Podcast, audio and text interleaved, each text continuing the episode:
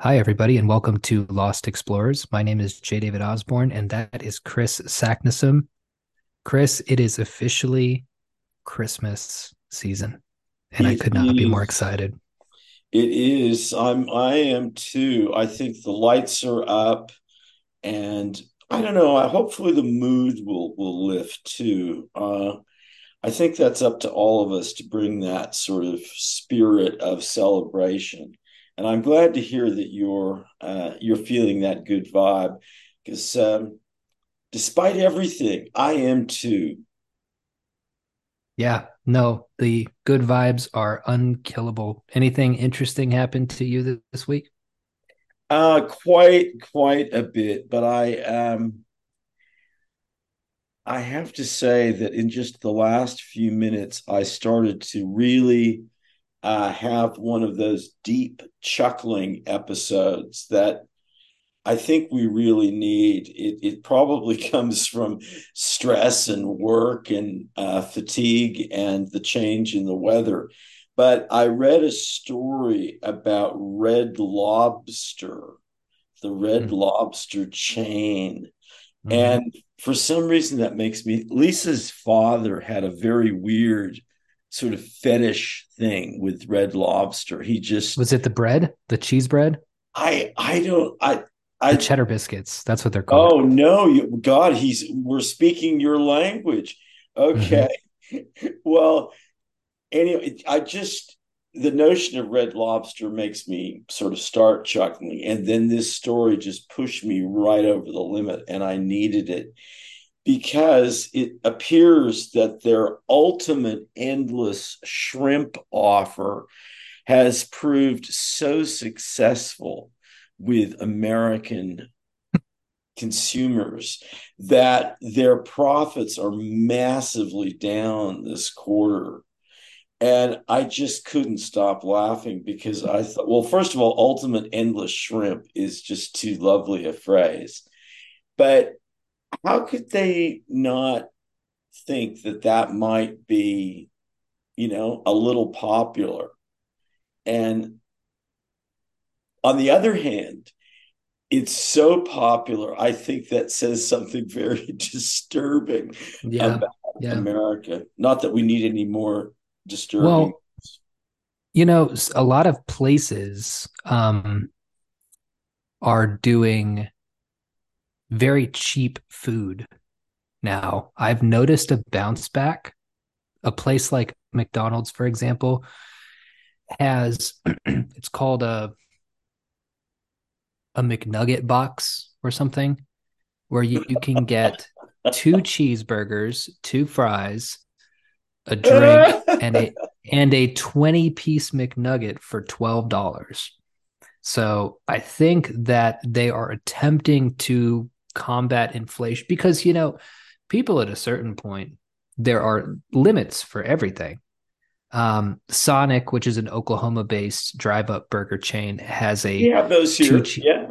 Oh do they? Okay. Yeah. um a a two cheeseburger for seven dollars deal because i do believe that people have gotten maxed out at fast food and they can't people are literally moving away from fast food unless and i do count chains like olive garden and red lobster as fast food um, unless you have ultimate endless blank. Could be anything. Right. could be cheeseburgers could be shrimp could be fries. If you put ultimate endless people are going to show up. I'm surprised nobody got iodine poisoning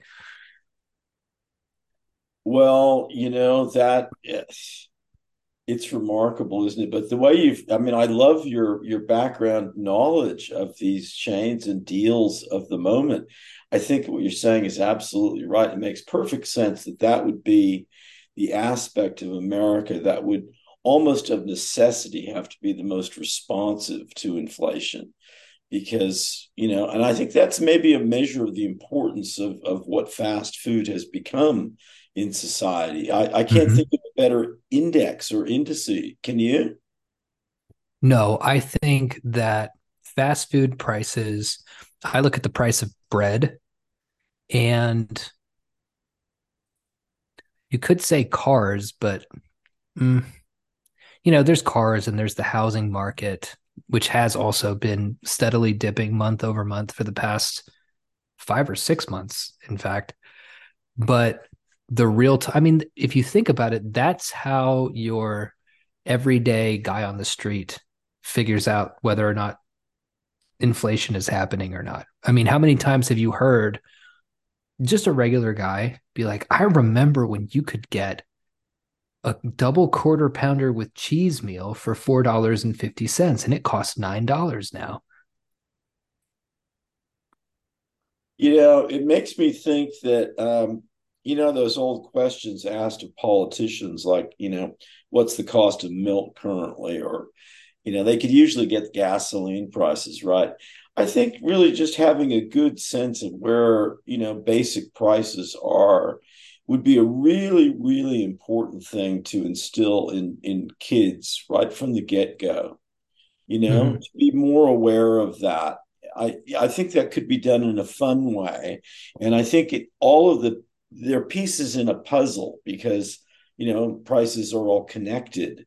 And I think that's an interest. I mean, if someone had presented that idea to me as a young child of kind of kid economics, of everything being interrelated and prices affecting other prices, I think I might have gotten, you know, a lot more interested in that. Um, I just, oh, you, you know, think, sorry, the the other thing uh, that's so obvious, I can't believe I missed it, is the price of gas. Price of gas is a huge one. I feel like most people are really happy when gas is down. It's down here. It's down to about 250. Uh, wow. Uh, yeah, yeah. Yeah, you got nothing to complain about. Jeez. Yeah. I know, I know. And uh, well, it's interesting because when I first got a car, gas was a dollar twenty-eight a gallon. So it's relative, but at the same time, 250 is really so people in general get into a better mood culturally as a unit if they can get two cheeseburgers, two fries, one diet coke, and 20 McNuggets for $12 and gas for 250 a gallon. Yeah, yeah, it's that simple. And I don't think there's anything wrong with that actually. I'm not dogging on that at all. I feel like it's a fine way to measure the health of an economy.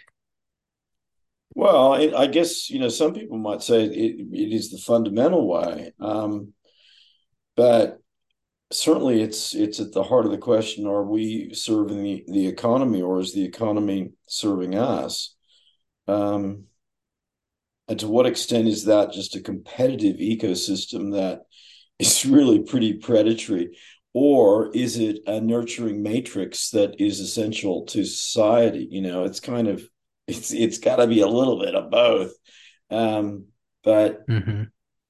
I, I i think that we are at, a moment where the mood would shift enormously by well having i tell you what my mood would shift to gas was 250 here what is yeah. it where you are 419 holy shit you can pay 450 it's not that wow. far removed from california you know it's bad it really is very bad um it's just and how I, long does it take you to get into Vegas for work? 30 minutes. But that that eats up some gas then. You're, it does. You're, you're doing two or three gallons a day. It, it no, there's no question about that. It's um it's it's not a good look at all, you know, and that's on top of all the other issues of driving. But I think mm-hmm. that uh, when driving ceases to become fun at all and something that you kind of worry about and try to resist, then all of the the American idea just begins to, you know, and I I don't know. We just had Formula One, you know, the first uh, Grand Prix race here the other week, and you sort of think, how does a motorsport, like a major luxury glamour motorsport, function today? when we're worried about, you know, petroleum products and stuff. But the car is just too fundamental to us, you know? It yeah. Really is. Yeah. And I, I like that. I like that. I can I could talk about that forever. This is uh one of those small talk conversations that genuinely interests me. But to get to the show because we have some interesting things to yeah, talk about. Do. Um, let's let's start off as per our usual way by abandon an aphorism. Okay, and I'm going to say I forgot to give you your words before we. Oh shoot! Turn things on, but I, I, I've what I'm going to do is if you mention if you happen just to mention one of them without knowing them at all, I'm going to freak out. Okay? I'm, I'm going to albatross report it. You know, it, it just I won't let that opportunity go. So sometimes maybe that's a, a little thing to throw in there. But here's my band for this time, and this comes out of a dream, and dreams are going to be a big theme tonight. Uh, they're called the Undaunted, and they appear to be uh, dressed as cowboys and are heavily influenced by old cowboy songs and music, but they're completely wrapped in bandages so that you can't see them at all. And it's not clear if they're in fact all really people. A couple of them could be animatronic sort of devices. It's they've got a kind of you know like the residents who are always in masks mm-hmm. eyeballs mm-hmm. they've got that kind of thing going on bandaged cowboys the other thing that's kind of odd about them is that they're committed to s&m and their album is called bull riders and mink gloves so with this is again from the dream they're bandaged cowboys singing old style, high lonesome cowboy music, but with S and M themes. And they're doing that because they believe, uh, well, they're kind of neo Freudians, and they believe that as we've sexually liberated society, supposedly, we've superheated it. So we're creating more sexual energy that needed needs to be managed and their notion of the solution to that is sort of bandaged cowboy s&m mm-hmm. mm. i have a quick thought with uh, our inversion tactic that you just lit up in my brain this idea that the more sexual energy a culture has the more outlets it needs but what if what if repression eats sexuality and the repression monster is hungry and now there's nothing to put in it oh. right so the repression oh. monster is oh. instigating it's instigating weirder and weirder kinks so that it can eat so that it can so that you people will put things in the closet again the hungry closet Oh, I love that. I think that's just gorgeous from every point of view. It really does show the power of the inversion technique. You just executed that with just real acuity. And I, I think that uh, a, a trend that's emerging in the show, which I really like, I think it goes back a long way to the very beginning. Um, but the idea of, of thinking of things and complicated things as monsters, you know, as as creatures. I think that's a really positive, organic way to look at things, and it also, I mean, it certainly moves away from thinking of it mechanistically, but it gets to a kind of sentience and intent, you know, that only monsters have. It's a beautiful category. I love it. Mm, mm, thank you. That's Thank you. Really cool. And your aphorism for today? Okay. I've come to think that knowing isn't only not the same as doing, it's often strangely and pointedly not doing and somehow believing we have done. Meaning that the belief in having done is the doing part? Yeah, too often I think, but but sometimes I think knowing uh, it's come out of our our talks about education and our discussion about shifting from a fact based program of learning to a tool and skill based approach to learning. And I really start to think that knowledge itself, as as as we're kind of defining it in in our era, is is really quite debilitating to actually doing something. And so I think that kind of knowing the right answer. I mean, that doesn't sound like being able to perform something or execute it or demonstrate it. It, it seems much more passive to me than that. And that too often, I think, is what we're doing with education. So it's kind of an mm-hmm. anti doing. And in some cases, it's also uh, believing that we've done something when we haven't. So it that's the double whammy there. Awesome. No, I love that. I think that's great. I, I really enjoy that. It makes me think about, well, it would take too long for me to tell you this story. Needless to say, I practiced something for a very long time. I practiced to perform. You know what? I'll just tell you the story. Why not? It's our podcast. We can do whatever we want. Yeah. The students, the students enlisted me to do a uh, a rap at the talent show. They roped me in. They roped me in the day before, and it is a rap by somebody called Ice Spice, who I had never heard of before. I had to look up the song. I looked up the rap, and I memorized it. I stayed up uh, two hours past my bedtime, uh, memorizing this this essentially uh, you know poem that I was going to do over this beat, and I'm ready for my big moment. The school's all there. Uh, I come out from behind stage and I put my mic up to my face. My mic doesn't work for a second.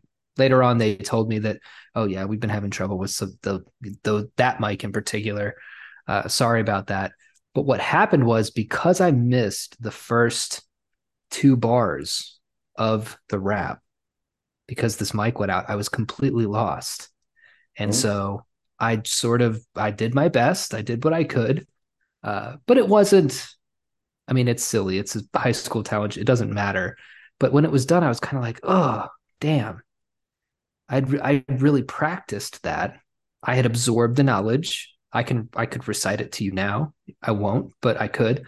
Um, but the the practice of it, the, the walking out onto the stage with the microphone and doing it a few dozen times and accounting for what happens if your mic goes out and the way the microphone's going to feel in your hand and the way your voice is going to sound on the monitors and the way it's going to be when there are people watching you that's a very different thing from the rote memorization of the poem or the rap in this case. That's what that reminded me of anyhow. Yeah well it's total i mean it's um it I, I was sort of just saw Keith Richards, who's that's amazing he's still alive, on the uh, Jimmy Kimmel show, and he was doing a guitar riff, and Kimmel goes, "Well, how do how do you do that?" And Richard says, "You know, I for across the years, you know, people have asked me, and I, and I don't, I don't know, I, mm-hmm. I just don't know how I do it." And I think that that's the performance aspect of life is is really what we're missing in terms of education. And i think how we just think about life and it's strange because we see these and we we truly reward entertainers and athletes the people who are so maybe that's why we over reward them is because we're just awestruck by you know someone being able to actually do something mm-hmm. live mm-hmm. you know mm-hmm. that mm-hmm. could be that that's a very that's like a red lobster thought that's we got to have that phrase now red lobster thoughts have certain kinds of implications about society that we may not want to deal with but are really true or an endless shrimp we could call it an endless shrimp yeah it's an okay an endless shrimp idea yeah, okay yeah, yeah. All I like right. that. All right. What is my imaginative challenge for the day? Okay. This is interesting. It's this is a holiday themed uh, story challenge. Uh, we've just gotten through Thanksgiving. which is one I think my favorite holiday. And uh, my niece came down, and we went to a beautiful dinner, and we also saw a small room uh, mentalist psychic act at the Mandalay, which is terrific. But your challenge is a story where you're going to go back in time to a moment in my life which is very peculiar, and I don't, I really don't understand it fully. I was six years old. And for some reason, I was spending Thanksgiving Day with my friend Anthony. Now, I have no reason why that was happening. Um, I don't know what was going on with my family. I think that alone is very peculiar, and I just can't quite get that back. Anthony's dad, I knew to be a little bit eccentric. He was a ham radio buff, and he played chess via ham radio with this fisherman in Alaska. And Anthony was a little odd too. He uh, had collected a lot of snake skins and could turn his eyelids inside out. I can do that. Can you? Oh well, there you're on top of it here. Oh my God, you can! Oh, don't do that, Dave. Please, that's that's that's just nasty. That's just wrong. well, you're right in touch with the story. Okay, so it is a blustery Thanksgiving Day, and I am over with Anthony, his father, and his mother, who I don't think I had ever met, but I I certainly did that day.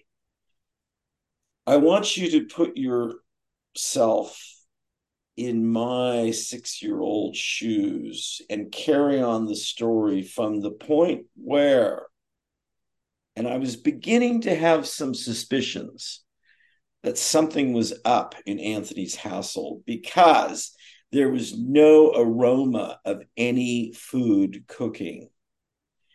And when we were summoned to the table, Anthony's mother seemed a little too happy for my liking, and she proudly and ceremoniously brought in and placed in the center of the table a very cold, slightly blue, pockmarked raw turkey straight out of the refrigerator, not the oven. So I want you to carry on the story from uh, there.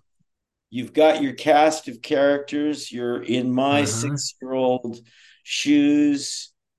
It's a blustery, windy day outside, and you're not really sure why you're with your friend's family on this day, mm. but you're now very certain of a few things of concern. Is, is this in Washington?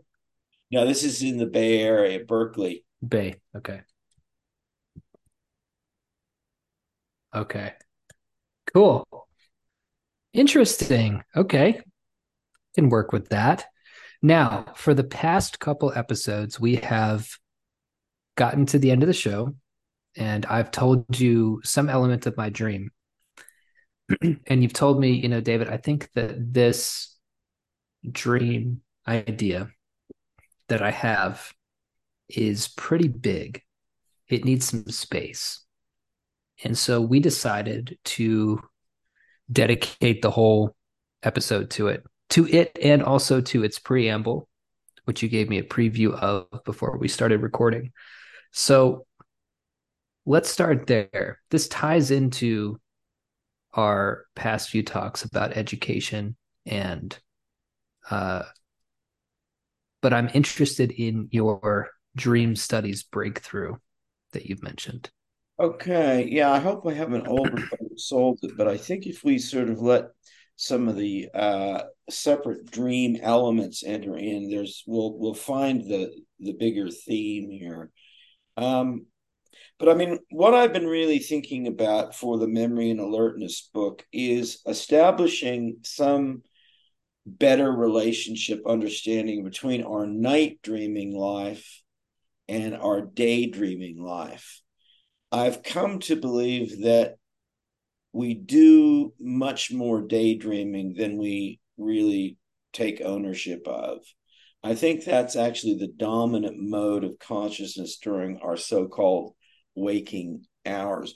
And what I want to do is establish more of an oscillating relationship, a dynamic interplay between daydream and night dream, rather than some sort of polarity, because I think that's that's misguided. I've also started to frame the idea that we live in a world that's not best said as a projection of ours. I think that's sort of a fairly common view that we we create the reality we perceive through some imaginative projection. I, I think that's taking way too much credit. I think what we're involved with really is an almost Byzantine level of prediction. Prediction, not projection, constantly. And I've been thinking about the idea that we are more gambling on reality than fully participating in it.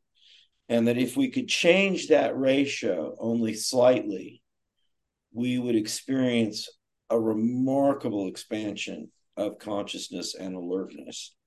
So I've been having an enormously rich period of dreaming lately. And I I was just very attuned to um, well the flow of of imagery and and the strength of it. And i'm i'm just going to start with a couple of these because they're i think they sort of set the scene for my uh, more rational intellectual uh, realizations based on them. But i had this one dream of an absolutely eerie j.g ballard landscape. It was just beautifully rich, weird undulating dunes, and perhaps a beach in the distance. And then a lone older Japanese man mm, who was so okay. distinctive looking.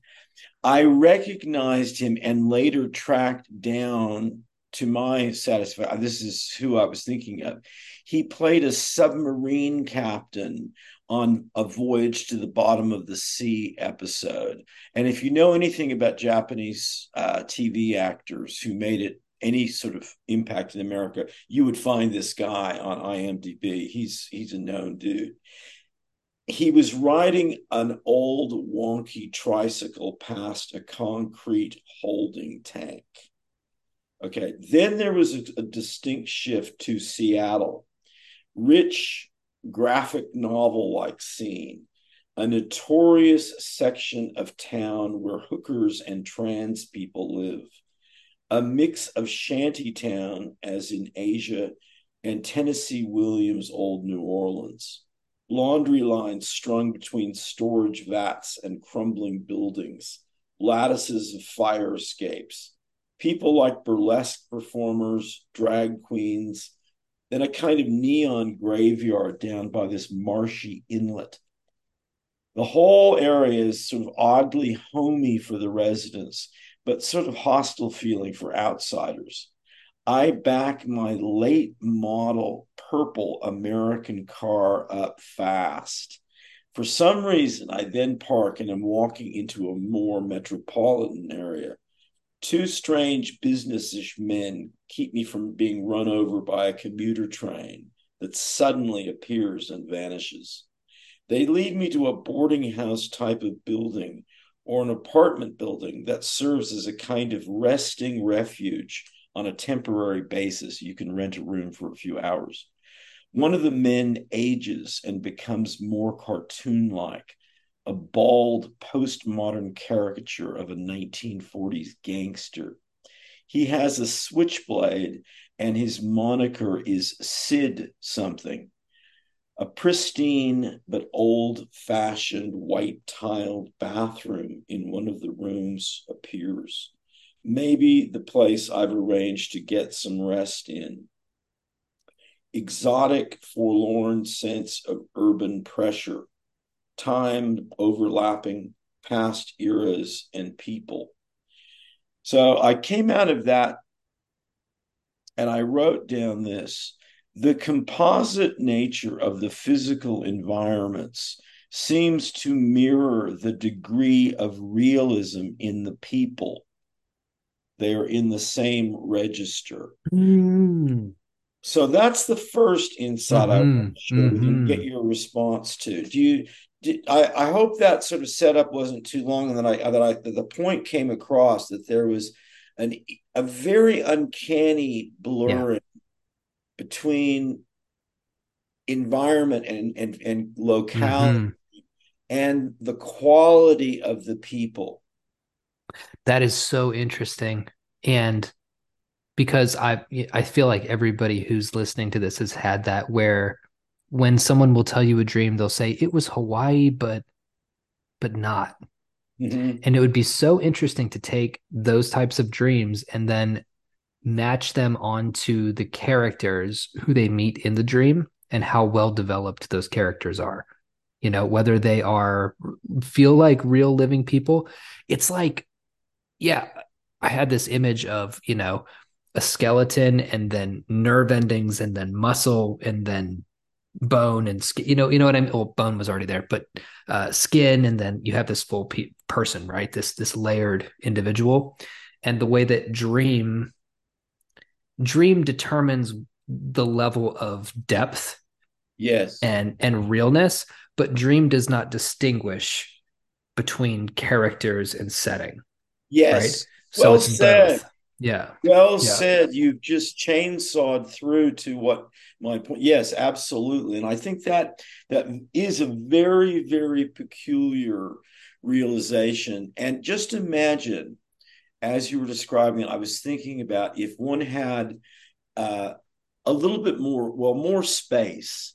But for instance, just supposing you had one full large blank wall where you could start putting this mapping process together. This is where i'm going to get to is is visualization of these realizations and kind of creating a graphic design dimensional art glimpse into these relationships and using you know all one's skills but also a bit of randomness to kind of get a little bit of a, a, perspective on this that you can really walk around that persists in time.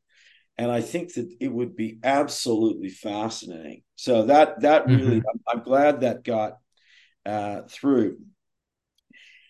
My second realization was was a bit more mundane that i think seasonal transitions are absolutely just crossroads moment in in, in dream uh, type and register I, I, I, like your use of crossroads. Sorry to interrupt, but I like your use of crossroads, which I wish more people would use more often than liminal.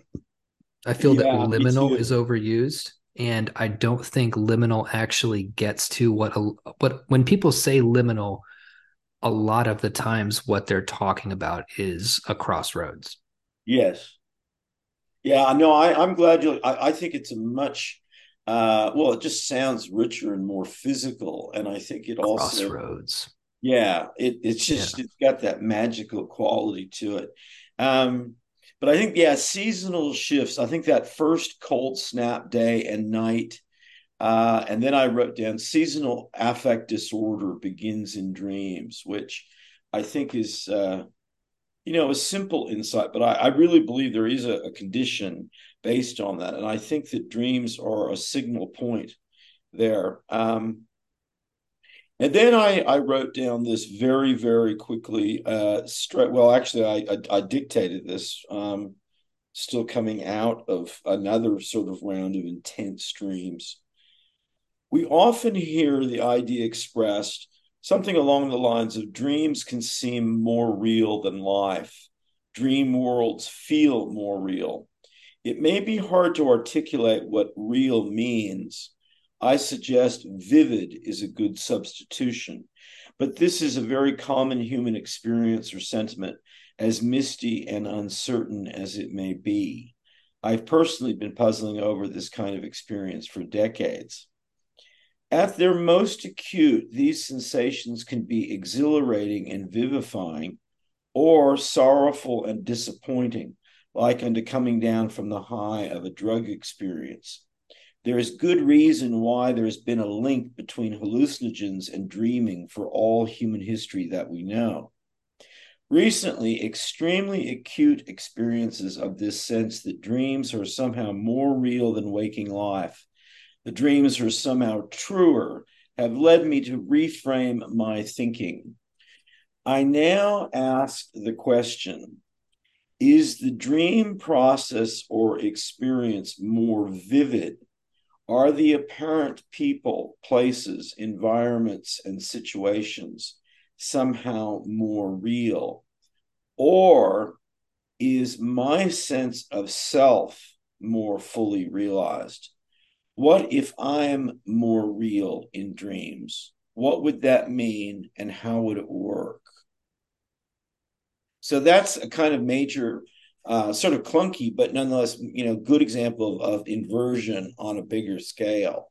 It's not that the dreams are more real. That's not quite the right way to think of it. What if our sense of self, our participation, our uh, actual engagement is more full and rich.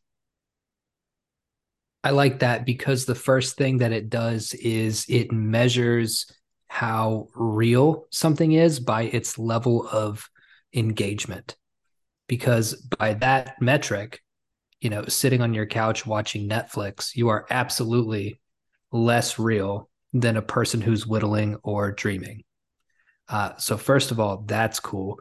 This is also the classic PKD uh, is is the dream real or is reality real or is is the virtual more real than reality and i think that what you've done that's really interesting is that you've moved the the burden of proof away from this concept of the real to the concept rather of the of the active you know how active are you how in control how much are you experiencing life because no matter what you call dreams, you have to accept that they are a part of life. They are an experience that you have.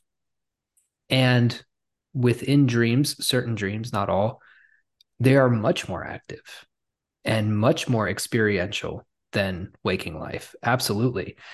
I think also, as a side note, dreams, I would be really interested to see how many people um, who kept dream journals because a lot of people don't remember their dreams but people who've built up this muscle the way that you have and the way that I am developing it how many memories they have versus how many memories of dreams that yes. they have yes that would be very interesting because i feel like with the proper um all things considered and everything equal building up that muscle to the point where you actually can remember them, at that point, I would reckon that the dream life would be more vibrant and well remembered.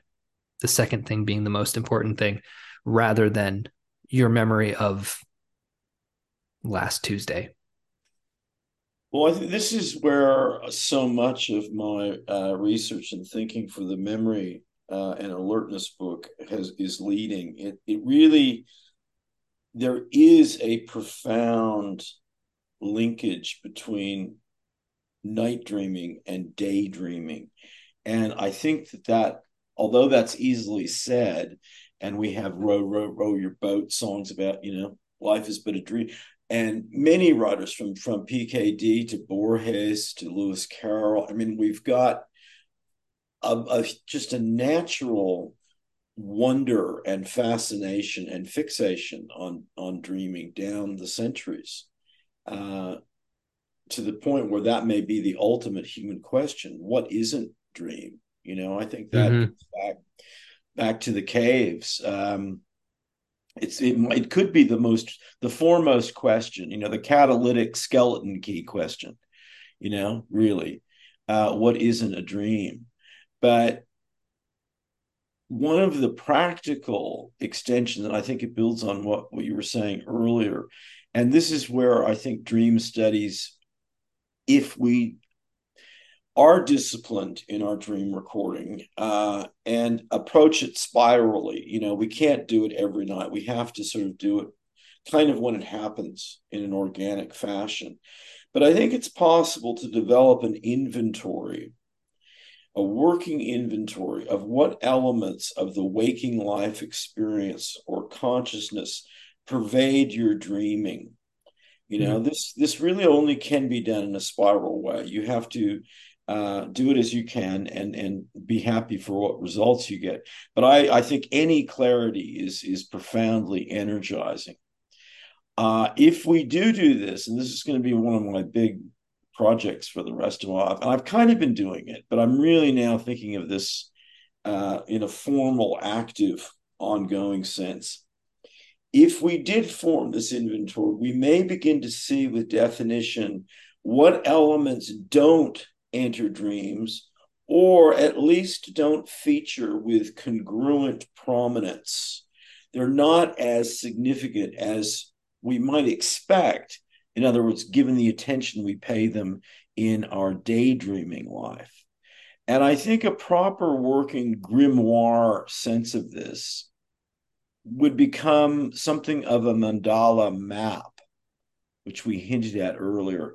And I can't help but think that would be enormously helpful in understanding our waking lives much more fully. And it might entirely reconfigure our sense of waking life, our perspective of it, and our participation in it. So I think that this is what we've we've talked about the value of inventories before, and I think this is one that would be really worth pursuing, um, and it would be very helpful. I think now, the more I think of it, to have a spare wall mm-hmm. to just write and and to sticky note and plaster and paint and you know dimensionalize with this inventory of insofar as we can ever get a glimpse what are the key distinctions between night dreaming and daydreaming consciousness? How do those worlds intersect and how do they not?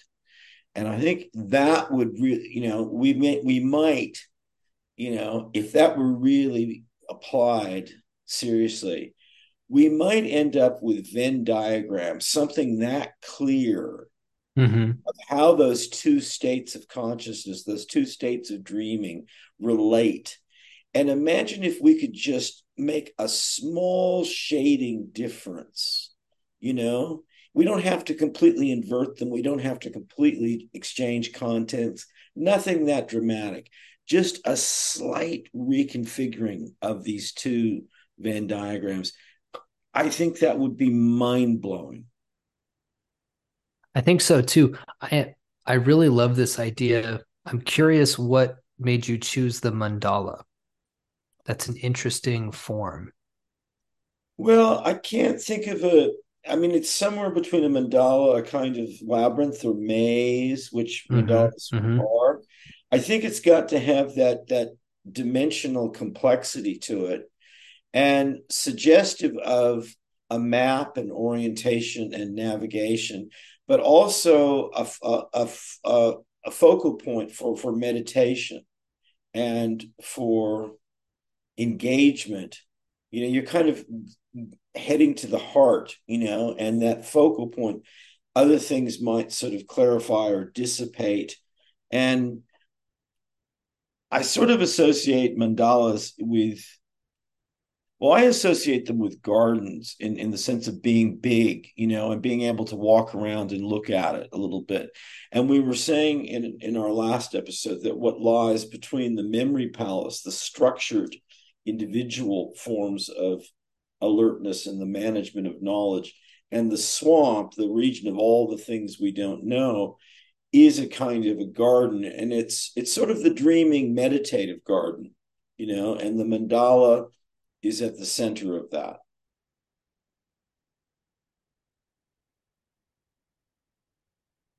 Sorry, I was on mute. Um, the relationship between the daydream and the dream is do they feel experientially different to you? Or is a daydream more like a mini night dream?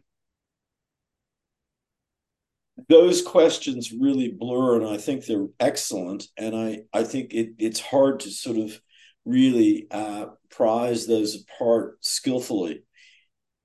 They do seem both experientially similar because I've really in in trying to pay more attention to my states of mind.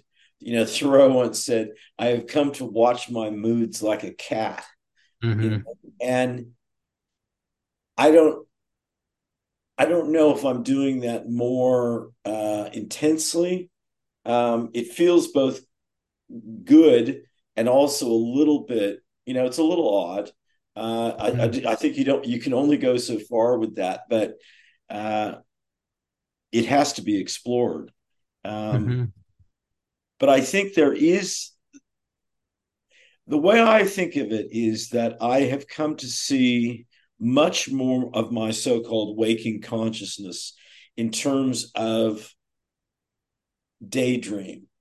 If we take the, the conventional idea of, of a daydream, I'm I'm really just expanding that across the waking hours. I'm saying that there there really aren't that those many moments of rationality and dot connecting and accomplishment. I think there's a lot of of of daydream. Uh, and don't you know? Let's not forget that dream, as with two e's, was uh, a very old uh, Middle English word for for noise, and that noise and dream have um, a long, long associative history.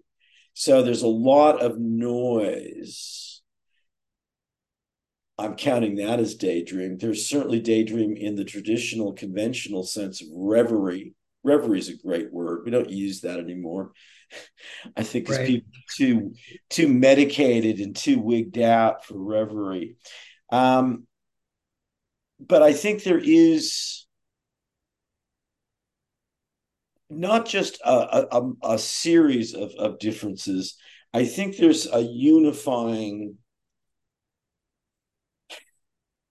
way of thinking of the differences as if on another plane or realm and that's really what i'm i'm beginning to think can actually be articulated over time uh, building this wall mandala dimensional chart and that's why the question that I asked you is so difficult to answer because it is the answer to the question that I asked would come through the process of creating this mandala. Because when you're talking about putting seemingly conflicting ideas on a different plane where they might begin to agree with each other,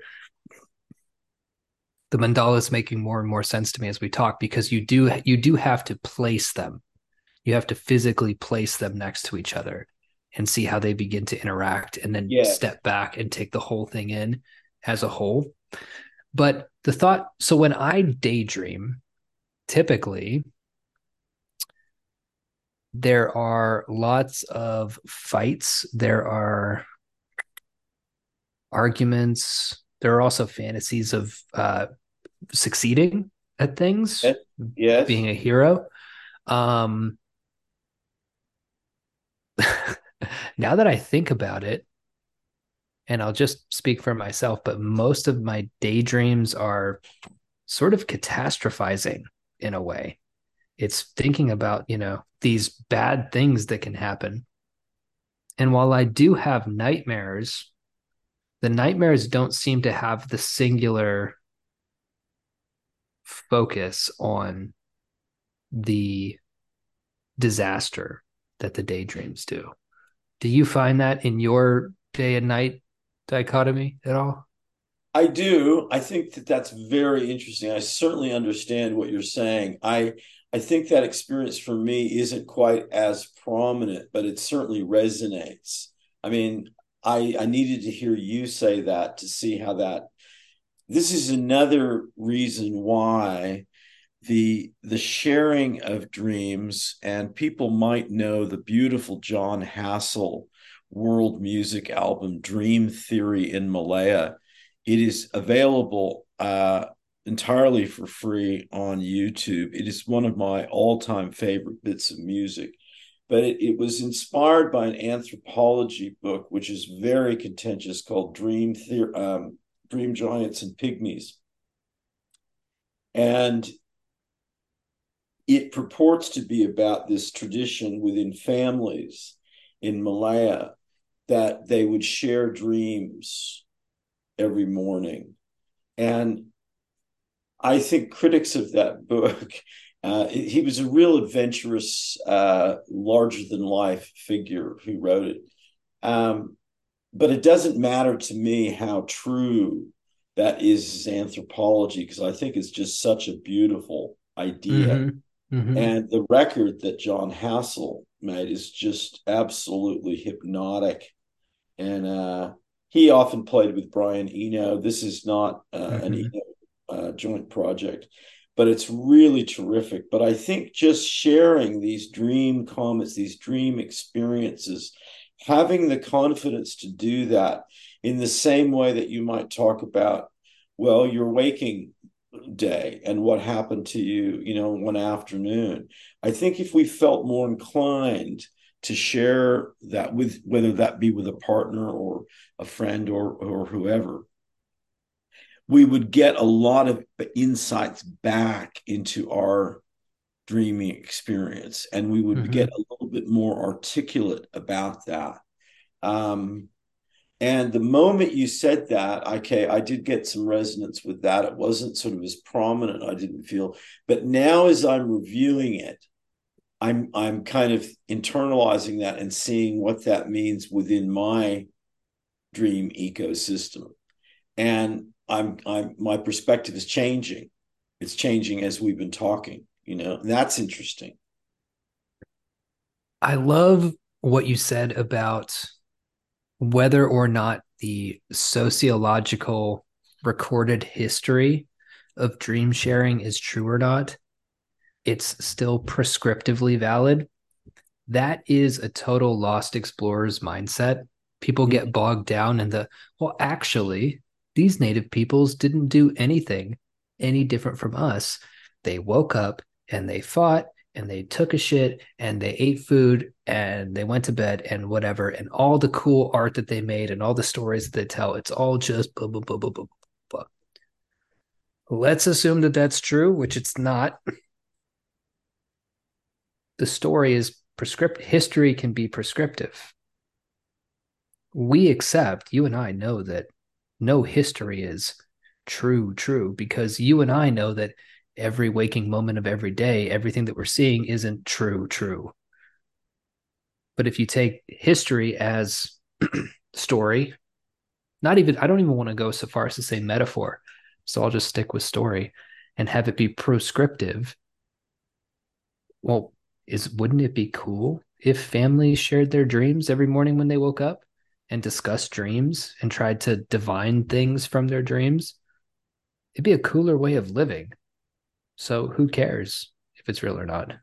Exactly. I mean, it it really I I, I think the the literal sort of minded tight acidness directed at at that book and that idea was really just it's disappointing. Um really is. But I, I think there um I think I moved a little bit closer to uh some of the the definitional shadings that need to form more clearly to understand the distinction between the night dreaming mindset and the daydreaming mindset. Uh, I have a nice uh, collision, polarity, juxtaposition. When my niece was here, we went, amongst other things, we visited Fremont Street, which you're familiar with. Now, I haven't been there in a very long time. And for people who don't know, the Fremont Street experience is a kind of multimedia onslaught, it's in a roofed in arcaded uh, three or four streets, for three or four blocks of Fremont Street, pedestrian only. And the ceiling is just this never ending intensity of light show and uh, hallucination. There are people ziplining over your head there are all sorts of people in in, in costume. Um, there was one woman dressed as a nun with a very pronounced set of boobs with band aids on them. And she was in like eight inch gold stiletto heels. And oddly, there was no very little interest in having any photos taken with her. But it's just this mad circus, as anyone who's ever been there knows. And it has uh, in addition to the, the new fangled multimedia CGI craziness, it it still has all the incredible neon of old Vegas, historic downtown Vegas. So it is quite an outdoor uh, schizophrenia market. And I was thinking about and videotaping and just really having major doubts about the people. There was some just really down market people. There were some very, very well, impossible to describe families and family dynamics. And that resonated with my dream. So I thought that I was able to actually photograph some families and people, individuals. And I thought, aha, I'm not going to say they're out of, um, but there's a link, there's a tunnel between them and the dream life register to some extent. But then I actually had a full blown dream that I managed. I, I I at least got down the major bullet points because it was immersive and all surrounding. It was a wild adventure train. Okay. And it moved from environments like African savannas and uh, sort of Eocene, uh, Eocene sort of giant fauna. And then suddenly more out into like there was the tra- there's little train cars and these creatures would, would there were giant versions of that would just come shooting overhead and there was one i particularly loved it was a giant bear reaching out for a giant salmon and there was a dingo t- style wolf uh, and a tiger and over to the side there were what appeared to be murals, but they were really uh, dimensionally deep and they were frozen Vikings. Okay. And then awesome. the train stops and it's sort of a classic lost Americana highway, like Central California with vegetable stands out. And there was a very distinct group of uh, Mexican hamburger stand kids and an interaction with them. And then I arrived at the end of the train, and there was a very odd wedding event going on. And at first, my mother was there, old and annoying, but stylishly dressed. And then very quickly, I was down in the kitchen of this house where some this wedding thing was forming. And my mother was back to being quite young and was actually wearing uh, kind of cute pigskin shorts. Then I was involved in the setup of something for the wedding, and there were computer problems. There was an issue with a power cord and I was back on not the adventure train of before, but more like a commuter train, like the like a light rail in cities like Portland or Seattle. And a guy was showing me this plastic making machine that took sort of mush, nanotechnology mush, mm-hmm, mm-hmm. made it into things. I've seen the mush. Yep.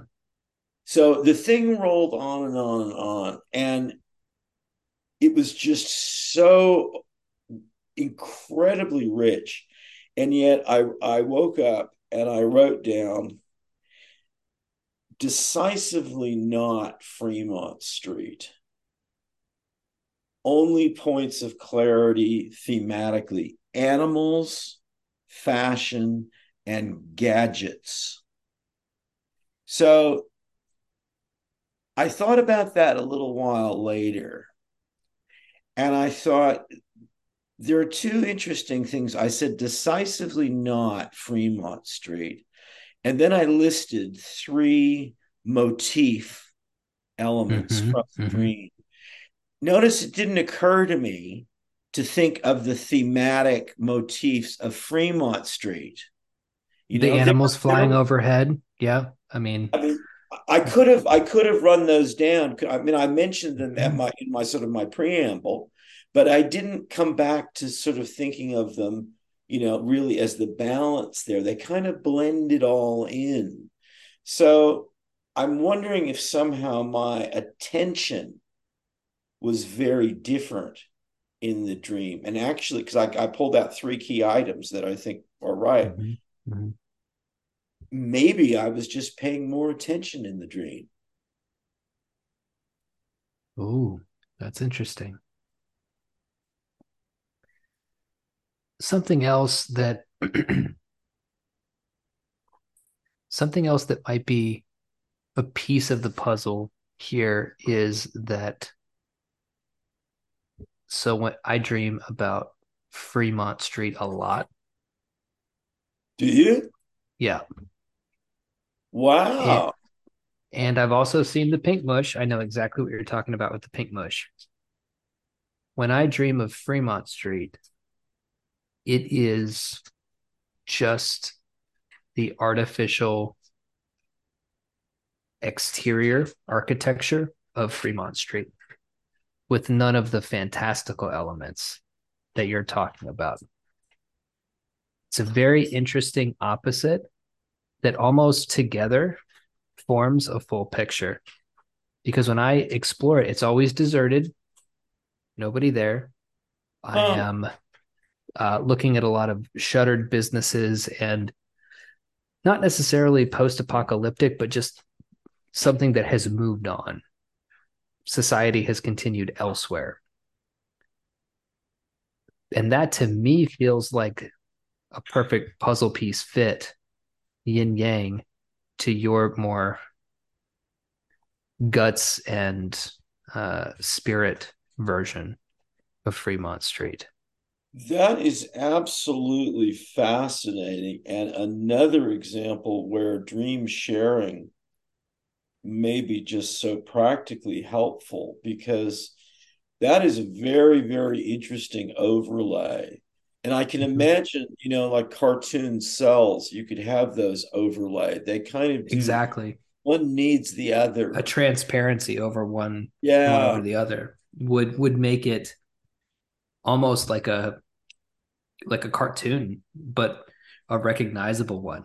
You know, the fantastical elements of yours and the more uh, feeling, the kind of surreal feeling made real over my mine are always very just kind of haunted and empty.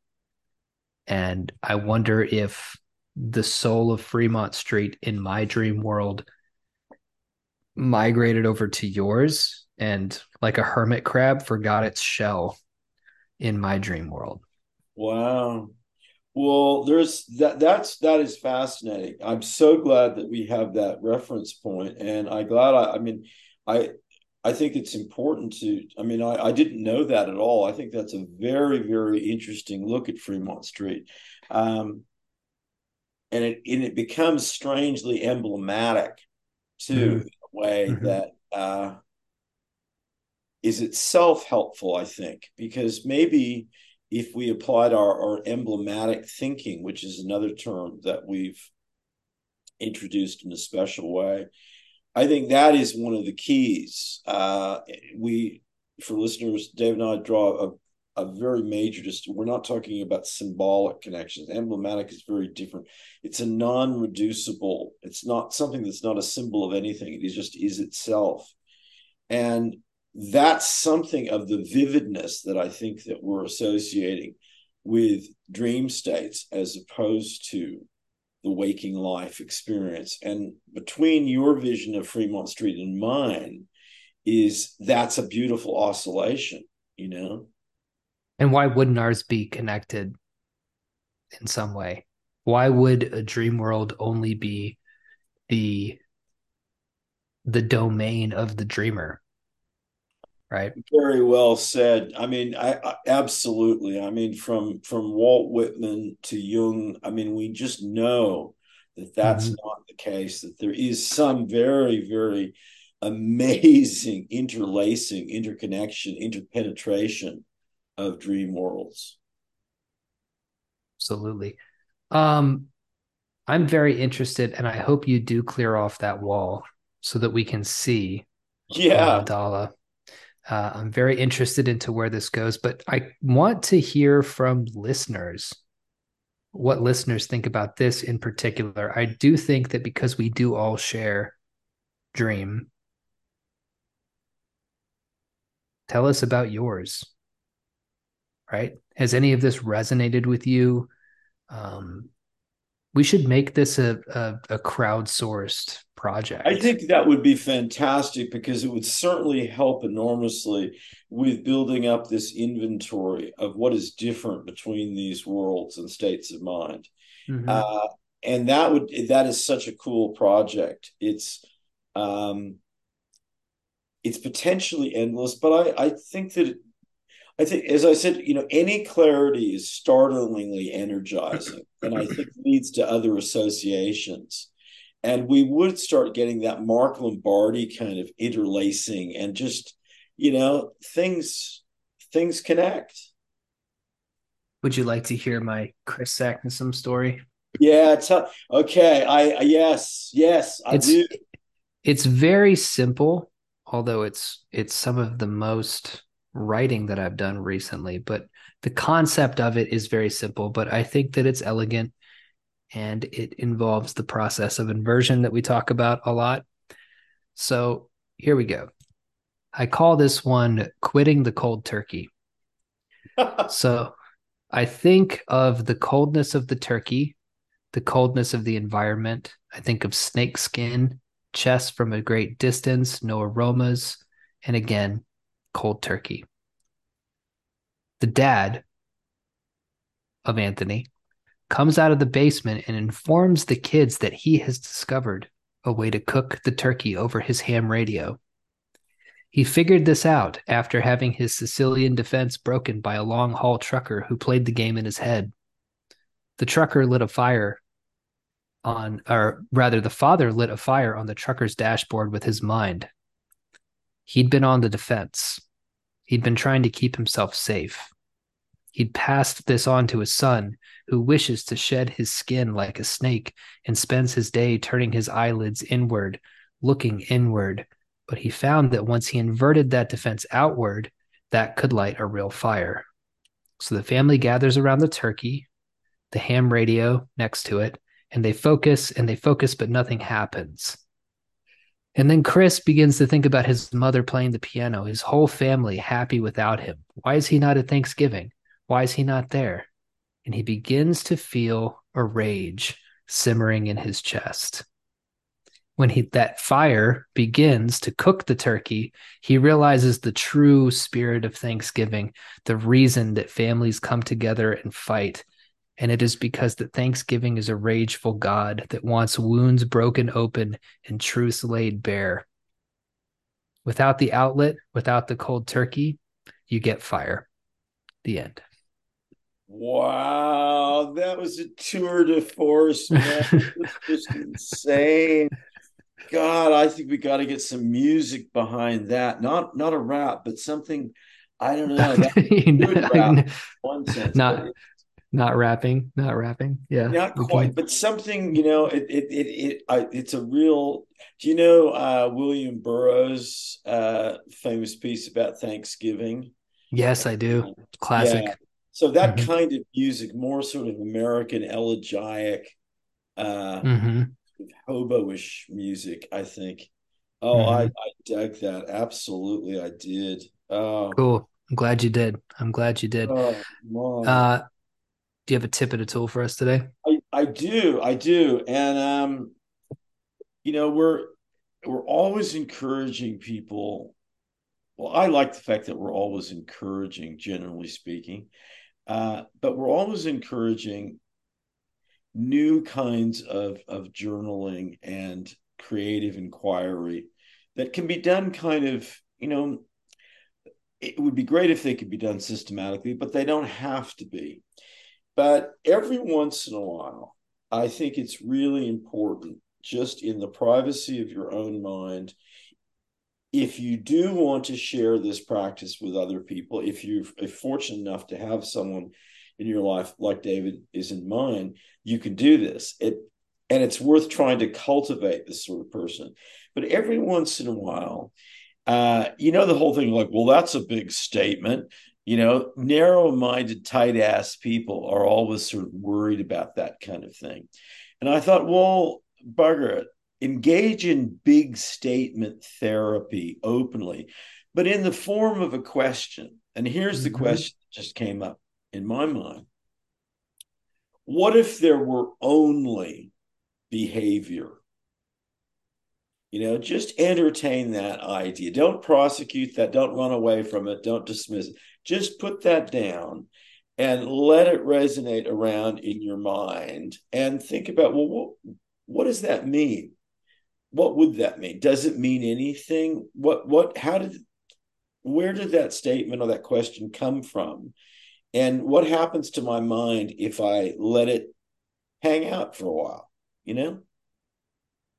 So that's my tool. And my tip is well, I was thinking back to uh, my father talking about his Thanksgiving pants. And I think everyone knows what I mean. They were a little bit sort of loose. They had a little stretchy waistline.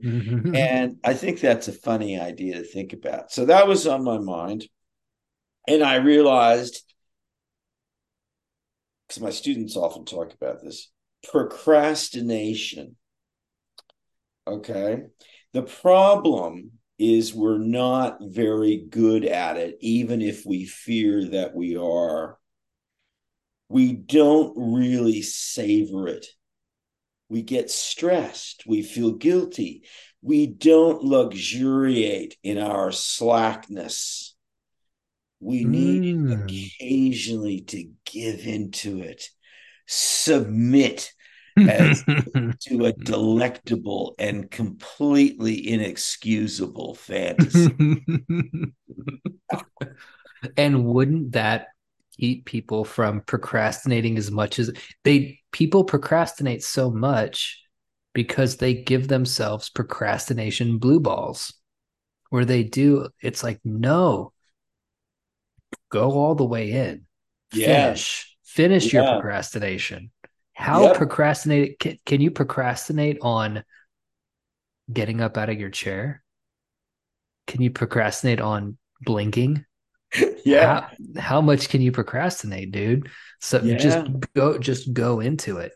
And also apart from it being this, you know, taking it to extremes thing, I like that there's a there's a y axis or maybe a z axis depth of feeling involved too of really feeling the procrastination in a way that might be cathartic. Look i think it totally would. I, I think it's an example of and we've talked about this on several different episodes of the need to be both harder on ourselves in certain ways which we so rarely are and to really seek accountability and responsibility and discipline. And then in other realms, just to let go completely and not whip ourselves and mm-hmm. to be mm-hmm. accepting. And I think we've got that balance all all skewed sometimes. And I think if we play around with it and and kind of, you know, almost in a, a profit loss, you know, tit for tat way of giving ourselves some hurdles to get over and new bars to reach and some real challenges but then also to give ourselves some real permission to uh you know mm-hmm. to slime out a little bit you know? The the procrastination at its best feels like throwing old polaroids of an ex into a fire. It's got that kind of feeling. It's it's it's purgative. It feels great and magical truly yeah. magical if, yeah. if, we let it be. And I wonder mm-hmm. if that isn't kind of a way to sum up so much of what we're trying to do is is to rediscover the potential magic elements of so many more aspects of our lives that we don't maybe credit with having that significance or capability.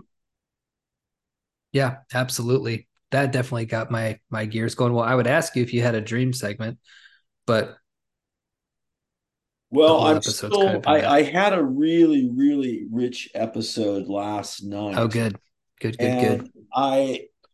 It was a visualization of um, it started off as, as kind of visualizing this swamp idea of ours the the realm of mind filled with all the things that we don't know things we don't want to know things we ignore things that we've just are that are invisible to us because we we mm-hmm. have no knowledge of them.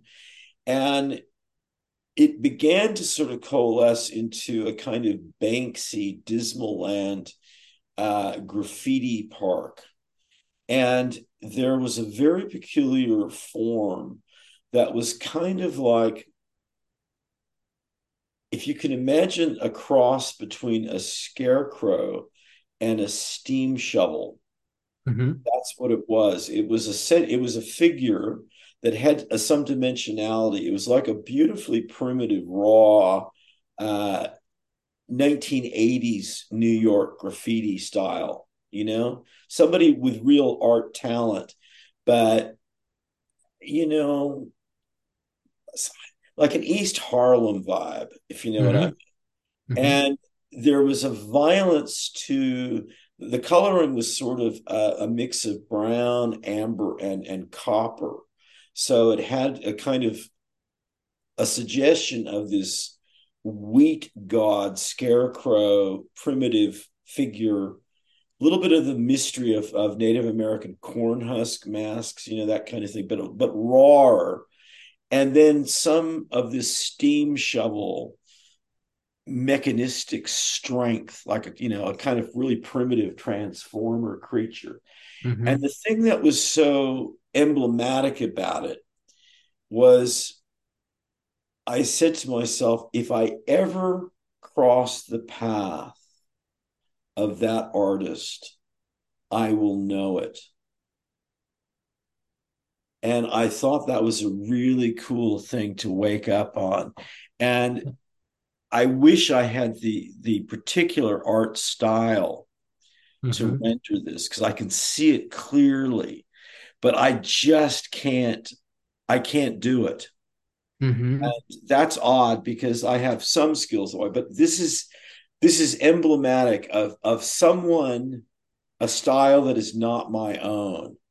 And I think that's a kind of a good place to leave sort of the dream meditations for this time because it ties in with our inventory of the different states. And I think it it speaks to a lot of people's experience of very special emblems and symbols and sigils that dreams involve. And that I think moving away is one of my notions of where I mean I I really it's not that I don't see those and don't mm-hmm. have tokens in waking life and I know you you do too. Mm-hmm. but it's that we don't necessarily associate waking life with those states they're kind of special and like you've got some on your desk and I've got some on mine right? Um, but we don't associate this plane with them. Mm-hmm. we we we need their magical support. And uh, one of the things that I, I wrote down was that waking life is a separation anxiety from dreaming. Mm-hmm. i love that. I love that. And i also think that this being art piece that you encountered uh, sounds very similar to what i call in my dreams the full metal alchemist who comes in in many different forms. Sometimes he's the full metal antichrist if it's a nightmare. Um, but the way that you described this mixture of wheat corn husk masks and kind of uh, like steam shovel steampunk almost aesthetics sounds a lot like my full metal alchemist uh, and i have thoughts about that but like you said i feel like that's a good note to end it on thanks no for problem. listening everyone. Thanks, everyone. And we are very serious about wanting to hear dream stories, dream theories. We're, we're, this is a really important part of what we're doing, and, and we hope that what we're talking about um, does strike some chords. But we're certainly interested in in learning more about you know your dreams and you know would people can get with me on Uh, they can find me on Instagram, BRBJDO. You and I don't do this very often, but maybe it's a good idea to do so. And you have an Instagram as well. If people wanted to direct message you on that with their dreams, what is your Instagram handle? I think it's just Kris Saknussemm. I think so too. Yeah. But yeah, It got pretty easy to find there. No, that's a great idea. That's a great mm-hmm. idea. And, and, that also might include the possibility of some visualizations too, which would be mm-hmm. always, always welcome.